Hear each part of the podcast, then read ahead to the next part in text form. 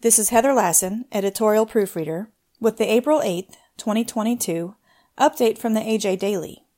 Today's update contains considerations for planning spring calving dates, comments from the National Cattlemen's Beef Association about the Amplifying Processing of Livestock in the United States Act, an announcement from the American Farm Bureau Federation about a new resource for K 12 science, technology, engineering, and math educators, and an update on avian influenza and its implications.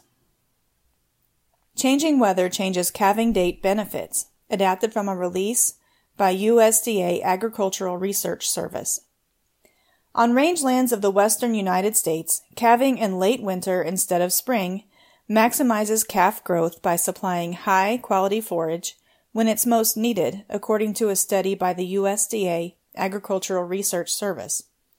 There is high value in using rangelands to lower the cost of beef production. Selecting the right calving time is one factor ranchers can adjust to affect the efficiency of beef production. However, with climate conditions shifting, the costs and benefits of calving at different times are changing. Scientists at the Agricultural Research Service Livestock and Range Research Laboratory in Miles City, Montana, completed a long-term study recently published in Rangeland Ecology and Management. To read more, visit angusbeefbulletin.com slash extra and select the Management tab.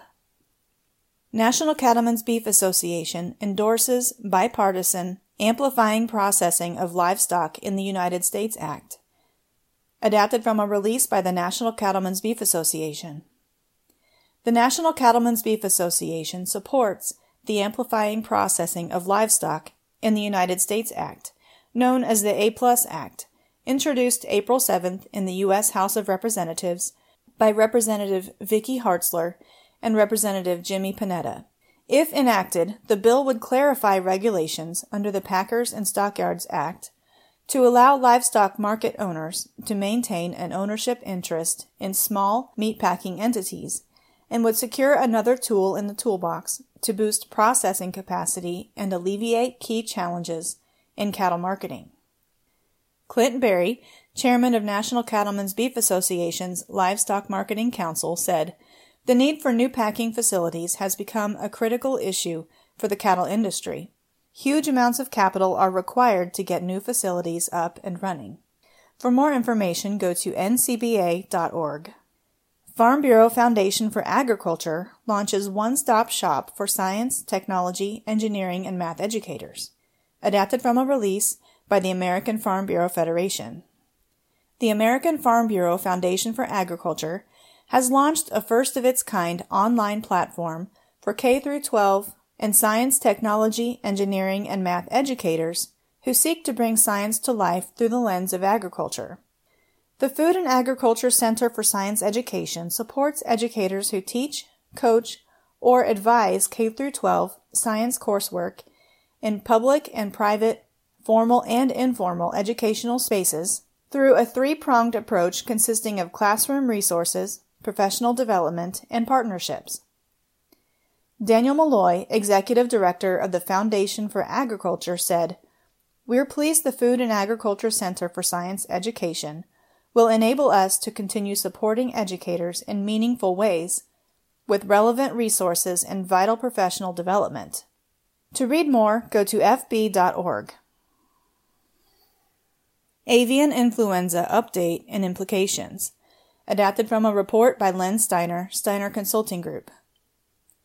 As losses from avian influenza continue to pile up, Meat market participants are naturally nervous and wondering how this will affect meat supplies and prices this spring and summer.